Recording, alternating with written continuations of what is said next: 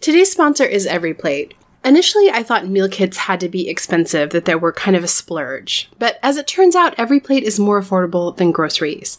Their quality ingredients come pre portioned to help you save money and reduce food waste you know, like the bag of spinach that I throw out every single week. You can skip the store and let EveryPlate plan, shop, and deliver everything you need to cook a delicious meal at a consistently low price. For me, in the summer, I'd rather be out enjoying the sunshine than cooking. EveryPlate helps me do just that. Simple, stress free recipes come together in just six steps and are ready in about 30 minutes or less. You can choose between 17 recipes that change every week and swap proteins and sides to your liking, so you can switch up dinner routines however you want. EveryPlate helps me experience more of my favorite things in life by saving me time and money, which means more money towards vacations, concerts, the list goes on. You can choose from classic plate, veggie plate, family plate, and easy plate preferences to serve up crowd pleasing meals night after night. Try EveryPlate for just $1.79 per meal by going to everyplate.com and entering the code SELFIE179. Again, that's $1.79 per meal at everyplate.com with the code SELFIE179. Today, our show is sponsored by Nutrafol. 30 million women are impacted by weakened or thinning hair. If you are among them, know that you're not alone and there is a solution you can trust to deliver results. Thousands of women have taken back control of their hair with Nutrafol. Nutrafol offers targeted formulas for women that are clinically shown to improve hair growth and thickness with less shedding through all stages of life. Healthier hair growth takes time. You'll begin to experience thicker, stronger, faster growing hair in 3 to 6 months. In a clinical study, 86% of women reported improved hair growth after six months of use. Nutrafol is physician formulated to be 100% drug free. They use medical grade botanicals in consistently effective doses so you get the most reliable results. And no matter your stage in life, they have a solution. Nutrafol women's formulation is ideal if you're experiencing thinning hair loss caused by stress, dieting, overstyling, or environmental toxins. Their other formula, Women's Balance, is for additional hormone support for those with thinning hair through menopause. You can grow thicker, healthier hair and support our show by going to Nutrafol.com and entering the promo code SELFIE to save $15 off your first month subscription. This is their best offer anywhere and it's only available to US customers for a limited time. Plus, you get free shipping on every order. Get $15 off at Nutrafol.com. That's spelled N-U-T-R-A-F-O-L.com with the promo code SELFIE. Hey everyone, I'm Kristen Howerton, a writer and a psychotherapist. And I'm Rue Powell, an admitted workaholic and self care Luddite. And you are listening to Selfie, a weekly podcast about women learning to take better care of themselves. We think self care is important, but it can simultaneously be elusive. We don't lack information about it, but we don't always quite get there. So, this podcast is dedicated to exploring different aspects of self care, from the silly to the serious. We're looking at health, relationships, beauty, periods, and maybe a touch of the random. We also want to look at the hurdles we face that keep us from caring for ourselves like we should. To submit questions to me or Rue, or to Claire, our beauty expert, or BJ, our resident therapist, join us in our private forum by searching Selfie Podcast Community on Facebook. Hey guys, well, today we're going to be chatting with author Latasha Morrison. She wrote the book Be the Bridge, which is a fantastic guide for people wanting to take the next steps in working towards racial reconciliation. She and I have a larger conversation that is going to be going up on my Instagram feed on at Kristen Howerton Friday morning, so you can check that out. Um, but we wanted to chat with her a little bit about some of the news this week, specifically around Ahmaud Arbery and what we can do for those of us who are feeling frustrated and helpless. Um, we're also going to be hearing from BJ Hickman. She's going to be talking to us about how to deal with that Mother's Day hangover. But first, I'm going to chat with Rue. Rue, how is your self care going? I am trying new things right now, um, mm-hmm. which just feels like all of us are doing, whether it's, I don't know, baking bread or picking up a new hobby. Um, but I have never really done meditation before outside of the last few minutes of a yoga class, which I always really like. And I found that certain apps I just didn't find super appealing, right? Like, you know, if it's a recording of a stern British man, uh, it's not, I don't find that particularly soothing. So, um, I have been trying meditating and I've just, you know, five minutes and just focus on my breathing. And, um, it's, a practice, so yeah. I am, but but I appreciate it, and I know that there's um, benefits benefits of it. So I am I am making a commitment to giving it a solid uh, a solid try. That's good. You know, it's interesting. I have I've always struggled with meditation, and I recently read an article that was about people with anxiety and meditation, and it suggested that some of us have a version of anxiety that actually makes meditate meditation anxiety provoking. Oh. Which I was like, "Oh my gosh, that's me." And I've never understood it. But I think it's one of those things where you really do have to develop that muscle. And for those of us with anxiety who then throw ourselves into, you know, a 20 minute meditation, it's just, it's too overwhelming. Right. I actually, so lately I feel this way about running because I'm like, you know, running is supposed to be so good for you. And people find running to be meditative and you kind of clear your head. And, um, if I'm already a little anxious and my heart rate's already a little, you know, yeah, yeah, and then I'm running, which is raising my heart rate. Right. And I've noticed that like I'll end a run and I'm like, oh, that was exhilarating, but also I'm a little bit panicked. Like clowns could have been chasing me just now and it would have been the same level of the same level totally. of concern, maybe, you know? Yeah, I think that, that that was true for Sarah James too. I think that that's a, another total issue. Although I do like, and maybe that's just right now, and you know, yeah. uh, as we go through ebbs and flows with uh, certain things that we all deal with, you know, that'll that'll change. I think too, honestly, I just I sound like such a baby, but I just really miss the gym. I miss going to the gym and uh, sweating and suffering along next to other people, mm-hmm. and I miss lifting heavy weights, which is really hard to do if you don't like it's one thing to like you know, run around the neighborhood yeah. um, or do a yoga class at home. It's very hard to lift heavy weights unless you've just got like I don't have access system. to right, right. Um, so I continue to be bummed about that, and I there's a point where I need to kind of get over it and just do something else for now. But um, because I'm going, oh, I miss my gym, and I want to, you know, if I had access to whatever kettlebells or a landmine or whatever. So um, I haven't found anything that I really enjoy doing workout wise, which bums me out. I don't like videos so much. I mean, I'll do them, but I'm not. I don't love them like I love a class or I, like I love like working out at the gym. So, so yeah, that's that, now I just sound like I complained for two minutes. But well, that is so funny though because I will tell you, I would do just about anything to not have to take a class. Like that's my least favorite. I want to be alone. I want to not have to look at people. I want to be outside. I hate being in a room. I hate being in a room with other people working out. But I have bad news about the gym. I just was reading an article that I will post in the Selfie Facebook group, and it was talking about what are the most high risk scenarios? Like where where have they seen outbreaks really happen? And it was really interesting and the gym was really high on the list. Yeah, I'm sure. I mean, if you think about it, like you're all in a room and you're breathing heavily. Yeah. and sweating and just touching everything. Um, and whether it's like a big box gym or I belong to this all women's weightlifting gym, which is super cool, but you're all like, everyone's high fiving. You're all using the same bucket of chalk. Well, and I think the bigger issue is when everyone is is really exhaling in a in a closed community, you know, and like breathing heavily because the other ones were choirs which is Ooh. sad for me. Um, and you know, chur- churches, um, airplanes, and restaurants. I guess restaurants are really bad, you know, areas of infection too. Ah, uh, womp womp. Yeah, that is a real bummer. Yeah. Yeah, I mean, I even think like yoga classes where you're supposed to be breathing heavily and it's like a small room. And if it's like a packed class, you're all sweating within inches from each other and you're letting out all these deep, forceful breaths. Uh, yes. Yeah, exactly. Yeah. I think that might be a while before we're all back in a gym, but yeah, probably longer find, for me.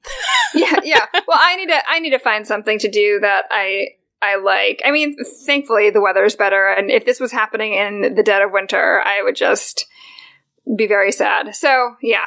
Anyway, um, how's how's your self care? This has not been one of my best weeks. I I know, you, know, you had a rough day. I had a rough day, and we haven't even talked about it yet. You know, so I co-parent, and my ex takes my kids two days a week. Um, that's the schedule that it's supposed to to be.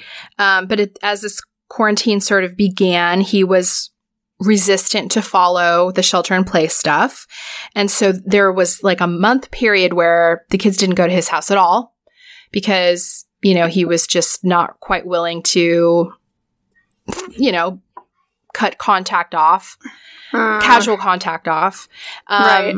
And, and so when the kids go back over there, I ask him before they come back home, like just confirming that you, you know, didn't have any contact with anyone outside the family. And today he wouldn't answer me. And then he dropped the kids off at the house. And, you know, I mean, I have asthma and other underlying health issues. Like, and, you know, I'm just, I'm, I really, really don't want to get this virus. And I've been right. trying really hard not to. You know, we've made just a ton of sacrifices and, you know, we are massively quarantined. And, I was just, you know, it was just a really stressful afternoon because I didn't know if his lack of answering was because he didn't want to tell me or if it was just another thing he does, which is just not answer me as a kind of control thing um because he doesn't like answering questions not just for me. He just doesn't like direct questions. He you know that feels he feels like he's being controlled when people ask him questions. So it was just a really stressful afternoon of like the kids came back and i'm like hey guys your dad hasn't answered my questions. So I'm going to need you to sit outside for a few minutes. Mm. And then those few minutes, you know, I thought like I'd ping him and, you know, hey, can you just answer? And then he wouldn't answer. Shoot. And then it became like a showdown of him refusing to answer and the kids texting him saying, can you just answer mom? And it was an ugly scene. It was just an ugly, ugly that scene. Is crazy frustrating. It was really frustrating. It was, and I think all my kids were very frustrated with him. Um, you know, I mean, I think withholding information can be a means of people who need a lot of control maintaining control. you know, and right. I don't care who he's with. I don't care what he's done. I just need to like a simple yes or no of like, has there been contact outside in the community or not? You know, don't need to know who or what or how. Just right. need to know a yes or no. And he won't answer it. And I, you know, it's, it's difficult because he was hesitant to, you know, he's, he's not excited about quarantining. Not that anybody is, not right. that anybody is, but he has been, um, resistant to following. So I don't know. We have a, a, long and hard road ahead of us with this because he has already said to me, you know, as like as soon as the the government opens us back up, I'm going to start dating again and which is tough because he, you know, he's a single guy and he deserves to not be lonely, but at the same time it's like he doesn't have like he doesn't have a steady girlfriend, so what dating means is exposure to God knows who. Right. And then and then my kids come and stay with him. And then subsequent subsequent uh, potential exposure to children. And I'm not look, I don't want to. I, I, think, generally speaking, yes, the concern is that you have underlying health issues. But I do not think that we know enough about COVID for anyone yeah. to be uh, just sort of I don't know, easygoing when it comes to kids getting it. No, I completely agree. And I want to say that clearly too. It's not just about me. I mean, I have read enough scary stuff about cellulitis in kids that they may attribute to COVID now and strokes and blood clots. And we don't, you're right, we don't know enough. Um, and it's not showing up. It, you know, at first we thought like, oh, the kids aren't having any of the respiratory symptoms, but it's like now we're finding out, well, maybe it manifests differently in kids and it's pretty serious. So, right. So in New York, there was, you know, a, and, and I, I don't ever want to be an alarmist. But no, I also want to be, I also want to be aware and informed. And so New York, there was, um, I guess they call it like a COVID related illness. Yeah, like a Kawasaki disease. That's right. Mimic. That's right. Yeah. And then at Yale, Yale released that there were three children being hospitalized for that as well. And right. so th- that's what I mean. Like this stuff is new. And I think we're all concerned about like the whole thing is like, you know, being concerned about everyone's grandparents, and I agree.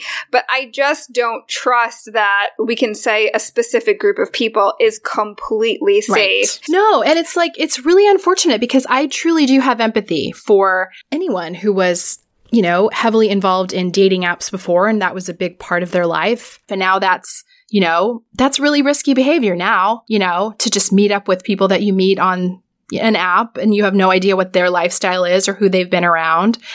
Um, and I, I have a lot of empathy. I really do. Like it really sucks. And I know that people are lonely and this is exhausting, but it's tough. I don't, I don't know how I know that he's going to want to re-enter society, so to speak, before I feel ready to expose us. And so I don't know if that, I don't know what that looks like for us. Yeah. And maybe some of them in the selfie uh, podcast community group have some ideas as well, or yeah, at least some experiences maybe. to share.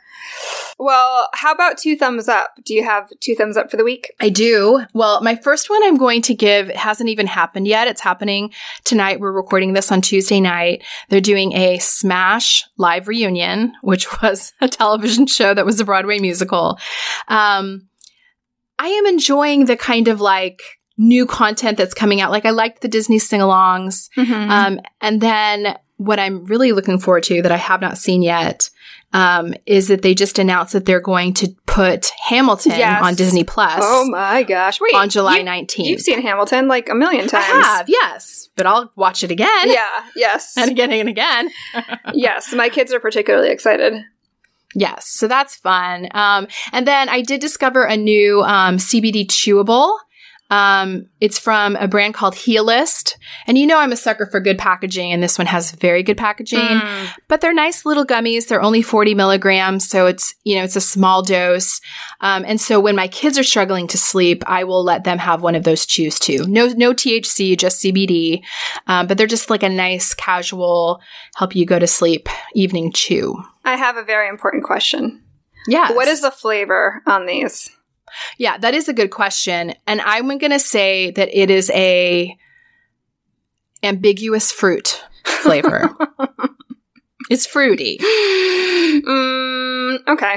All right. Yeah. Yeah. It's not bad. Yeah. I mean, CBD can taste awful sometimes, oh. and these are pretty good. Okay.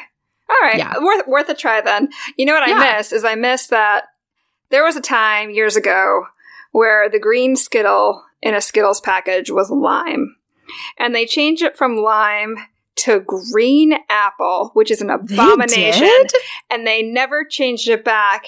And honestly, if I was president of the United States right now, because apparently when you are, you have power over really weird things, I would mm-hmm. demand there would be an executive order to um, about Skittles. Yeah, for sure. So that's why I'm always like, oh, new Chewies are they are they citrus? Because I could get down with that.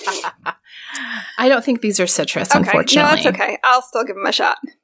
Um, I have two, uh, two, two thumbs up as well.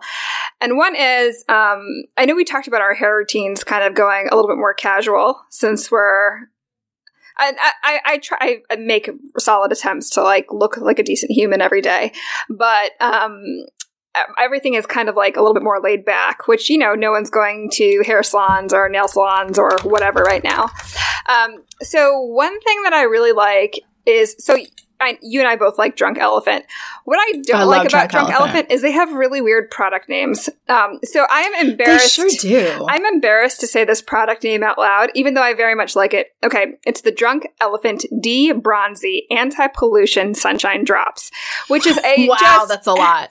It's just like it's just I guess it's like a little bit like of a glowy moisturizer, but it's um, kind of like a bronzer. And you just do one little, squ- like a one little, you know, pump into your hand. Depending on your skin tone, you would probably maybe just do like a little pump or mix it with a little bit moisturizer. And it just kind of gives you this like, I had a little bit of sun, but not too much. And it's just because right now I feel like I'm indoors so much that I have the same complexion that I do in the dead of winter. Um, and it just, it just warms things up a little bit, but I'm not wearing foundation. I'm not doing anything really except for like mascara and lip balm. So this is just like a nice little, like I feel put together uh, for when I, you know, take my weekly trips to, I don't know, Target. Um, so I like those. And dep- yes, I like those. And a little goes a long way. Do not, however, this is just going to be a, a little tip. They also make like little tiny versions of it and they'll sample it into like a kit with um, the marula oil and uh, yes. the lip balm. It is a waste of time. Do not bother. Oh, don't, okay. Don't bother. The sunshine drops are good. You can always return them if you don't like them. Don't bother with a teeny tiny kit because it's just a waste of packaging and a waste of product and it's not very good, not very exciting. So I guess I guess Well, I have to say, I love the Drunk Elephant line, but the one product that they have that I don't think is worth the ridiculous price of every single one of their products is the marula oil Yes. because you it's just 100% virgin marula oil, which you can get that from anybody. Yes, I think I like- said a couple weeks ago that I have the marula oil, and then I got like the like cheap marula oil, and I just put it in the nice marula oil bottle. Yes, that's right. You do that. That's so funny. I forgot you did that. Yeah. Yes. Oh, and the lip But- balm. uh, Don't don't even bother with the lip balm. The lip balm is not worth your money at all, and that that comes in that kit too, which is why I'm. I mean, I like the lip balm, but I think that there are lip balms. In fact, I use another one called Sustain Natural Lip Balm, which I think is nearly identical to theirs and like half the price. I thought Sustain was a condom company. It is, isn't that so funny? It, it's totally, it's a condom company, a lube company, but they have an amazing lip balm. Well, it says lip and body balm. I'm guessing that this is meant to be for other things too, but I just use it on my lips. I just have it sitting on my desk. Womp womp. So, when I was a teen learning to shave my legs, my mom did not do me any favors by buying me really cheap disposable razors. If you grew up in as a teen in the 90s, you know the ones, and they left nicks and cuts all over me when I was trying to shave. So, with two girls learning how to shave their legs right now, I am committed to making sure that they have good quality razors. Guys, I was probably well into my 30s before I realized the difference a quality razor makes. Today's sponsor is Athena Club. They have great razor kits that we have been using in our house for a couple months. The razor blades are awesome. They are surrounded by this water activated serum that has shea butter and hyaluronic acid, so you get a silky smooth shave that actually leaves your skin soft and hydrated as opposed to stripped dry. And their blades are spaced out to let hair and shave cream pass through easily so you don't have to make a ton of passes going over and over the skin to remove the hair. Fewer passes means less irritation to your skin, which cuts down on razor burn and ingrown hairs. The razor kit is only $9 with free shipping and it comes with two blade cartridges, a cute little magnetic hook for your shower storage, and your choice of a handle color. I personally chose the coral. But what I really like about it is they have a ton of different colors black, white, pastel, neon. So if you have a big family like mine, everyone can have the razor in their own color so you don't get them confused. What I also love about Athena Club, you guys know I love automating things. You never have to worry about dull blades because they send refills on your schedule. You just choose how often you want them and they will send them automatically with free shipping. I would also highly recommend their Cloud Shave Foam too. It's insanely thick and stays on while you shave so you don't have to reapply. It leaves your skin feeling very moisturized. It's really, really good. If you want to try a great quality razor that cuts down on the wastefulness of disposable razors, try Athena Club Razor Kit. You can get 20% off your first order at athenaclub.com with the promo code SELFIE. That's A T H E N A C L U B dot com with the promo code SELFIE for 20% off. We've talked a lot about skincare on the show and specifically tretinoin. If you're not familiar, it's a retinoid, which is an active vitamin A derivative that's used to improve the texture, tone, and appearance of the skin. Today's sponsor, Dear Brightly, has a product called Night Shift, and tretinoin is the active ingredient in Night Shift. This is the only FDA approved retinoid for treating photoaging, which is premature skin aging due to long term sun exposure.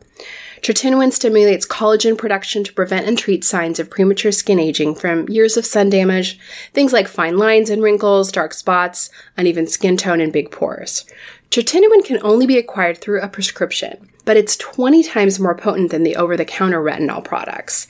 It's one of the most well researched ingredients with over 50 years of research behind it for both acne and photoaging. I had a chance to try Night Shift and I'm really liking it. I have the unfortunate experience of having both breakouts and wrinkles at the same time, and it's great for both. I have seen my fine lines decreasing. I've seen my skin tone looking better and it feels really nice. If you've used an over the counter retinol before, you know it's really great, but a dermatology grade retinoid is even better. Night Shift is their dermatologist formulated serum that's tailored to your skin by doctors online. Dear Brightly works by you first of all starting by sharing your skin story with them, then a doctor evaluates your skin and your skin history. They then tailor your formula and write a prescription if applicable, and your tailored serum will be delivered to you in the mail. It's super simple and easy. Head to www.dearbrightly.com and enter the promo code SELFIE to get 15% off your first order, which is their very best offer anywhere. That's S E L F I E to get 15% off your first order at dearbrightly.com. Well, I'm really excited to be sharing a portion of a conversation I had with Latasha Morrison. She's the author of the book Be the Bridge. She's also the founder of an organization called Be the Bridge that creates groups and conversations between diverse people groups to help move people towards racial justice. She and I had an at length conversation that included talking about how some of the historical aspects of racism are really poorly misunderstood in our country, especially for those of us who grew up in schools that weren't teaching everything completely. You can catch my entire conversation with Latasha on my Instagram page Friday morning.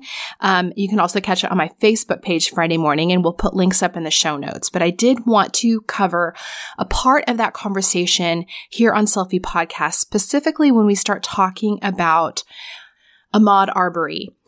Ahmaud was a young adult who was out for a jog in his neighborhood and was gunned down by two men who believed that he was a criminal. Um, it has gotten national attention because the two men were not initially arrested. They since have been after the outrage. Um, but it is a story that has captured, I think, many, many people's attention because it is just so horrific. And Latasha shared some of her feelings around this, and she said something I, I just I can't shake, which is, you know, after the hashtags and after the runs that people did for him and after the weekend of, you know, frustration, what next? What do people do next? Do they move on? Are there more steps that people can and should take? And she gives some really helpful advice. So, Latasha, I'm so glad that you are chatting with us and let's talk about Ahmaud, Ahmaud who was jogging. Yeah, out for a jog. Out for a jog. I mean, like we're still in the process. Like the civil rights movement never ended. Like that's what right. we have to realize. That's right. We're, it continues. We're still in it. Like like there's schools that begin desegregation in 54 right i think that's when the brown versus board of education but you have to realize there was a school that in 2019 that just desegregated like yeah. this went on through the 70s and through right. the 80s in some communities and because we're still in this process and because of um, geographical injustice mm-hmm. and because we've never rectified any wrong right. you you're back to where you were where schools are more segregated today mm-hmm. than they were in the um, 50s and 60s at the height of the um, desegregation yeah you know it was like we're more segregated today because yeah we didn't do any systemic system changes mm-hmm. you know mm-hmm. we we create a law and then we're like, okay, this is the law. And, but then we find a way to reinvent that same oppression in another mm-hmm. way. Yes. And so, and, and, that's the problem. And so you, you know, you, you, you're talking about Ahmaud, you know, um, you know, we've never dealt with the narrative around, um, around like, you know, black suspicion. You yeah. know, like we've never dealt with the the criminalization yes of of black bodies. And so um and and how when these things come up like you know like this week I wasn't looking forward to this week because I was like this is going to be the hard week because what happens is um you know we have all of these things that you know that just took place. People are like you know yes I run with Ahmaud and all this stuff and you know and then it, and then it just falls to the wayside you mm-hmm. forget the hashtag um, there's no action no real action mm-hmm. no no real systemic change that comes out of it until the next hashtag where everybody's yeah. in an uproar everybody's upset and you know some people were saying well you know tasha it seems like more people are upset like there's more white people because like this is a this is a, a cut and dry case like we've been here before you know and it's like we have been here before. We we, we were here here with Tamir. We were here with Trayvon. We have been here before. They said, but it's video this time. There's video. This is different.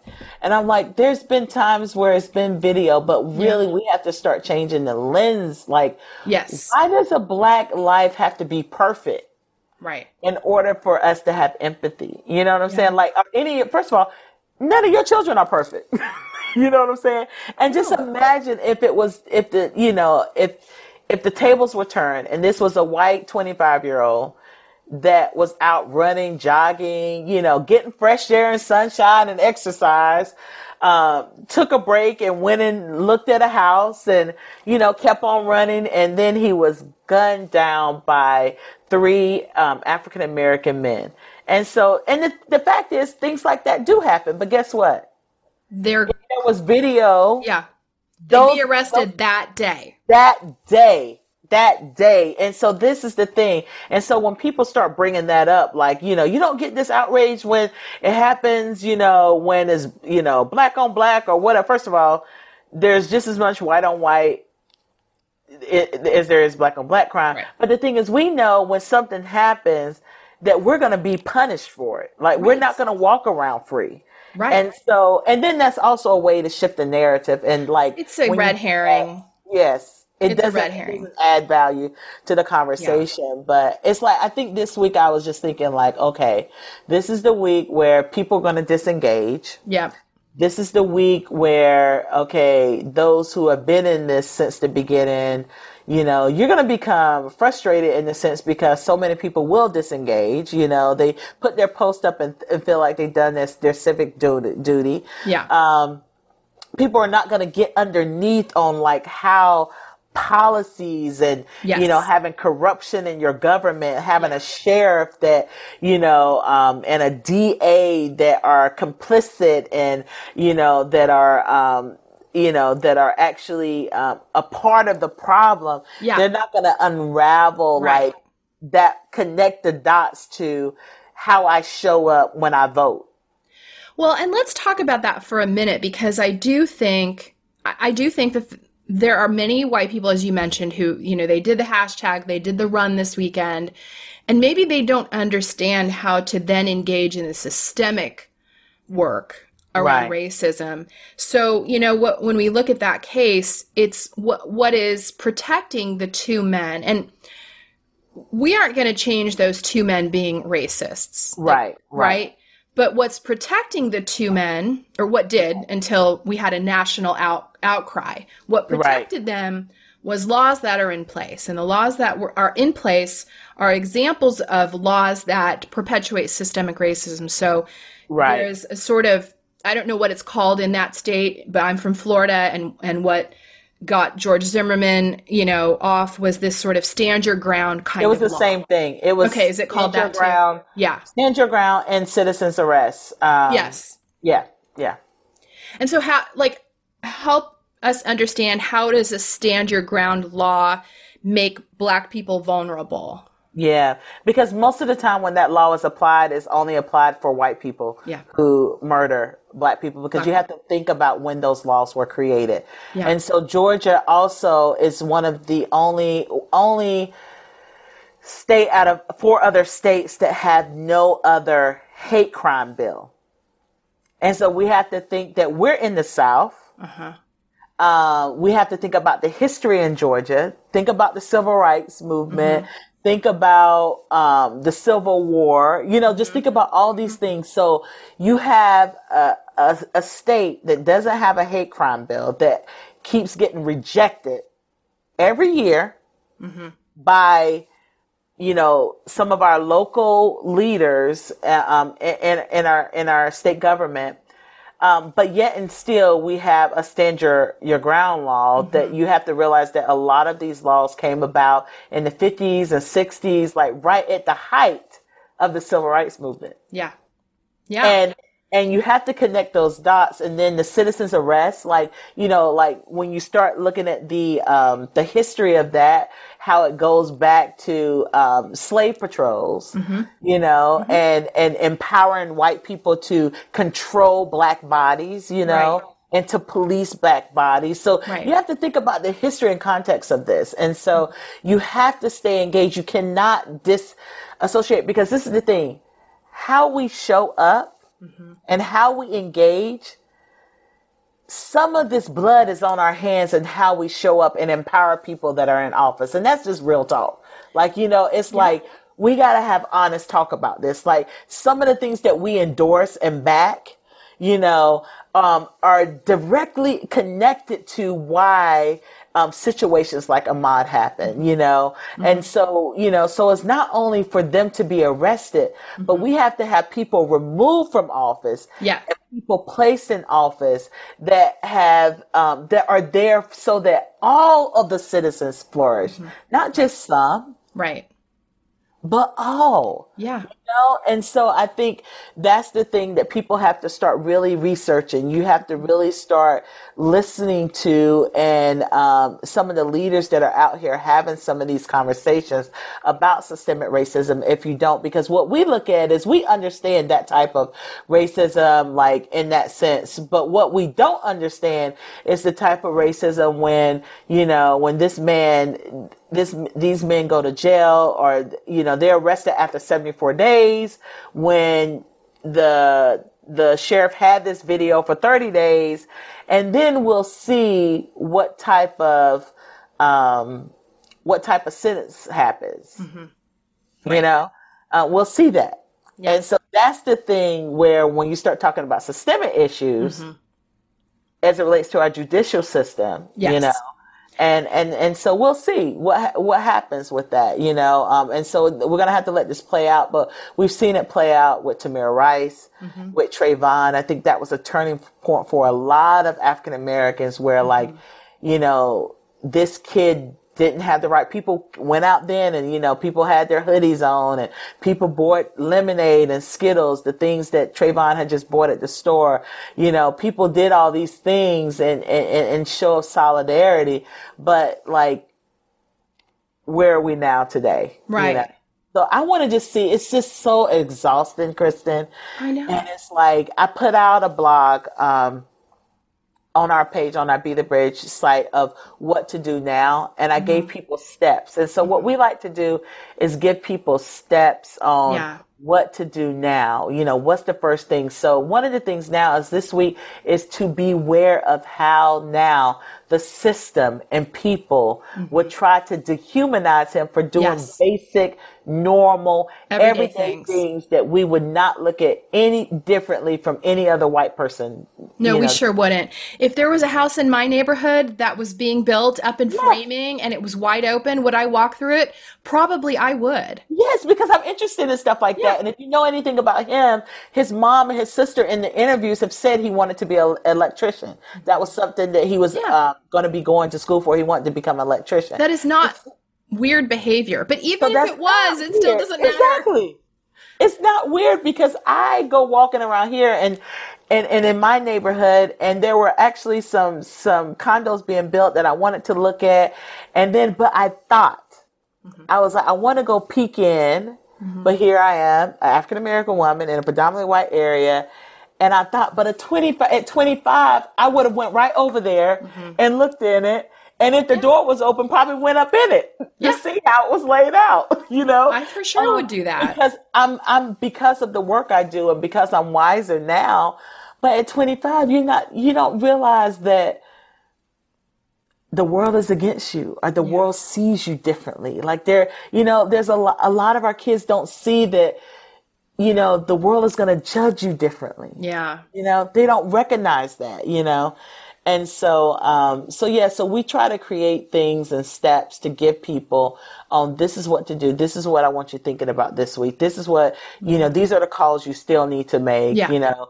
Um, these And I want the, to I want to say too when you're talking about making calls or talking about political action, I want to be really clear that racial justice should not be a partisan politic. it should not. It should not be, and it is, and it's frustrating.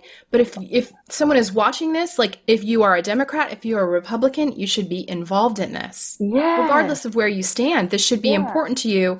This is not a partisan thing. This this is about making sure that we don't have laws that absolutely protect racist behavior. Exactly, exactly. And and if we if we say that uh, we believe in the Constitution mm-hmm. and that all men are cre- created equal, right? Like, you know, like if, if if you know, but we don't believe that. You know, we we believe. I'm just gonna be. We don't believe that. We believe we don't behave like it. Yeah, we don't behave like it. Yeah. We don't create laws like it, right. you know? And so I think the thing is, that's the thing. It's like this should be a bipartisan issue. Yes, it should We're be. working together. But a lot of times we don't work together as it relates to these issues because we're afraid of how, as people are empowered and information and truth is given, we're, uh, we're afraid that it's going to bring imbalance into one of these systems, these partisan groups. Right.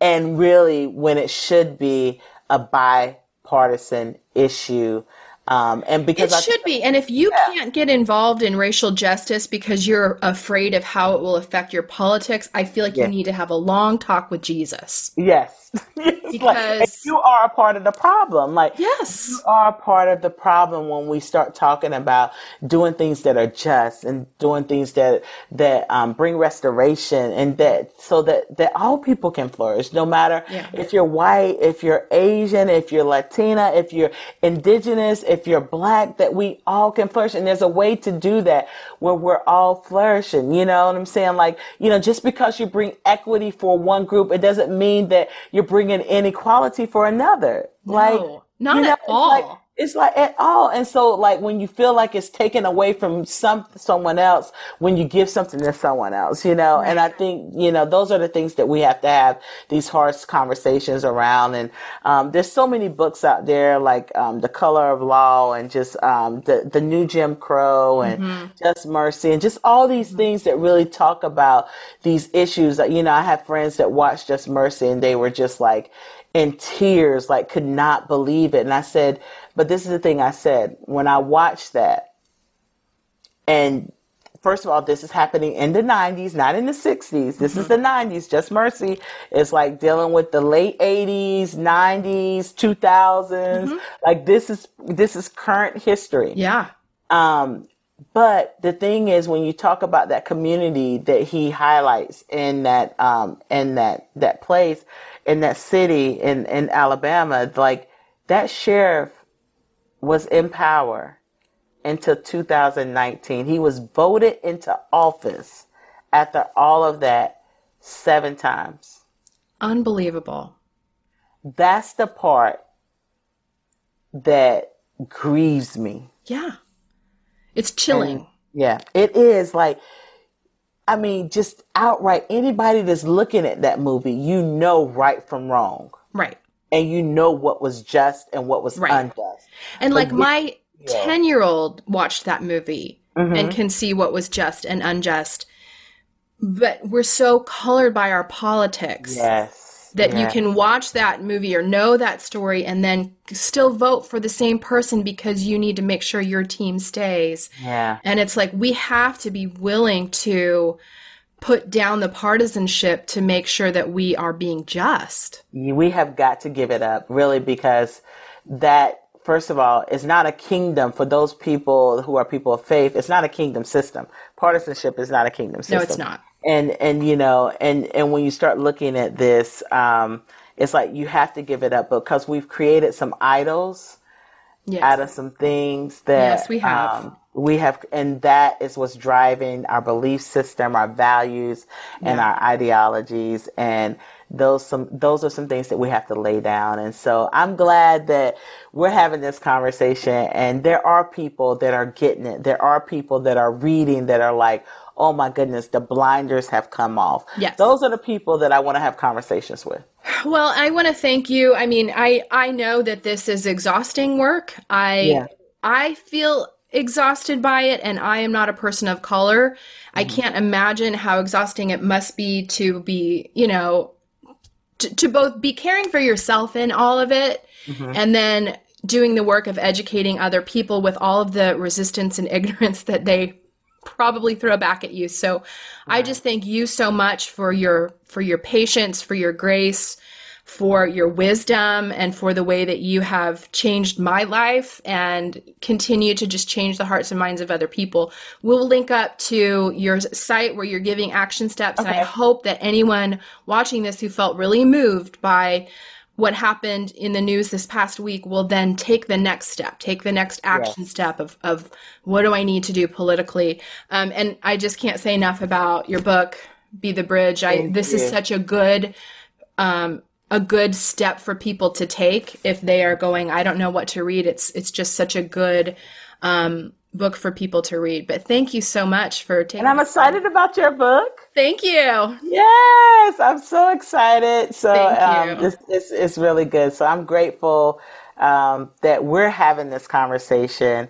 And that they're going to be, be, people that are listening. And yeah. I think people just can continue to leverage their platforms to push this conversation yes. forward, you know, um, because it is so important. So. Yeah, I agree.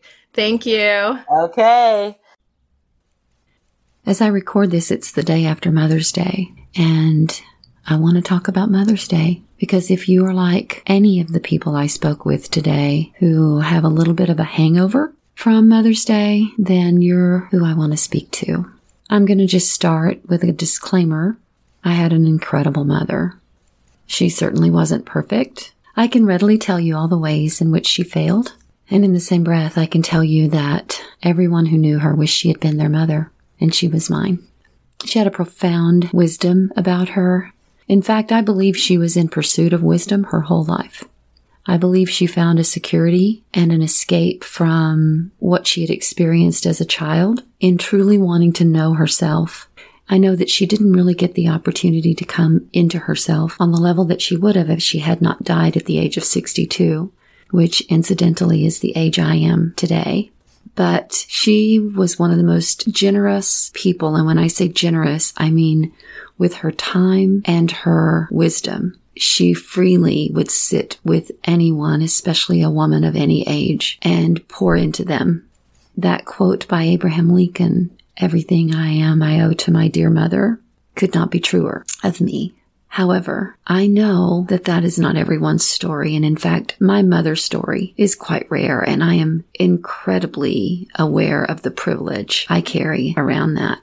I am also devoted to being as much like her as I can. And what she taught me above all else was how to sit with people and see them as they truly are, as they can't see themselves, to usher them into understanding who they are and believing in themselves, maybe more so than she even knew of herself. She had an uncanny ability to bring me to myself and to bring others to themselves. The greatest compliment I can receive is when people who knew her say I remind them of her. That was by design, I believe. The fact that I'm so much like her, designed by a power greater than I, and also it has been done with intention I have sought to be like my mom in the ways that I admired most about her.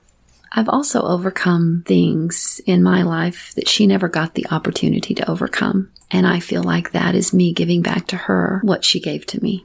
Our maternal relationship is the most powerful relationship we will ever experience. So when a mother is unable to be like my mom, when a mother is unable for any reason, whether nefarious or helplessly unable to provide and meet the emotional, physical, and mental needs of her child. It changes that child. It changes the way that child sees themselves, the way that child sees the world, and the way the child sees herself in the world.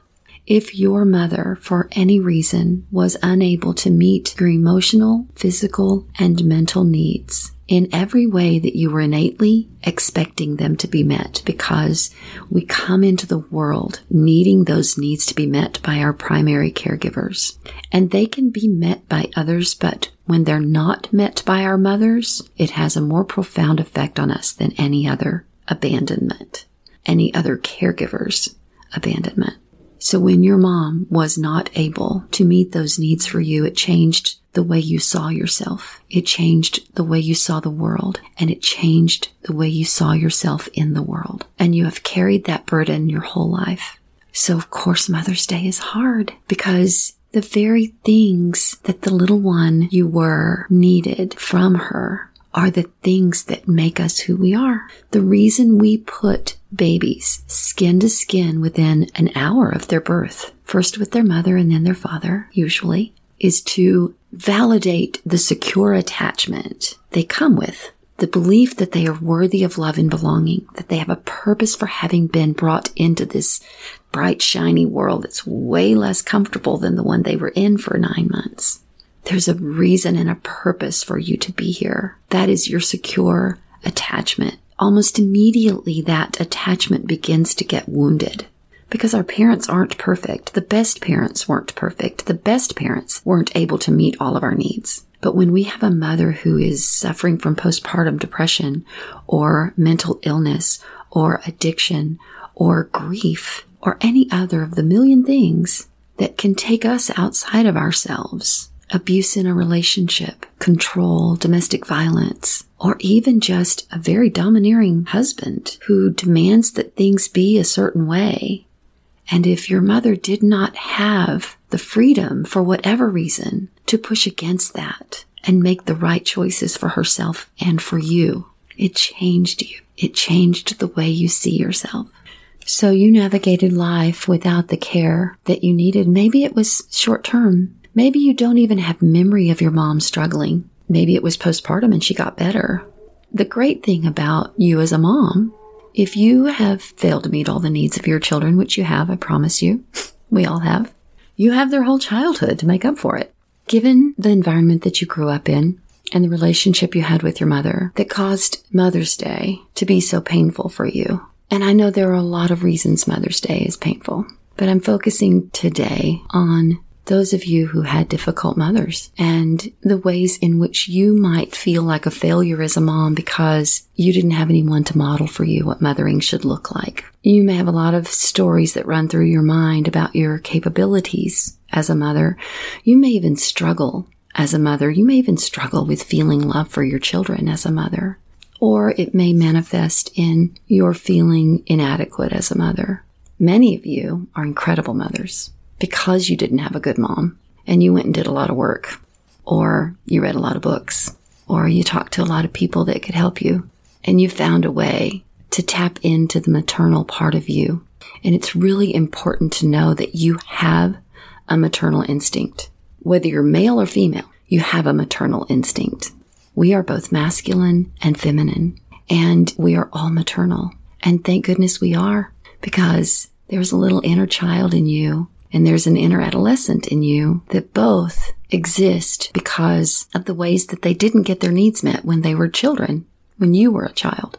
And those little ones show up at the most inopportune times for you.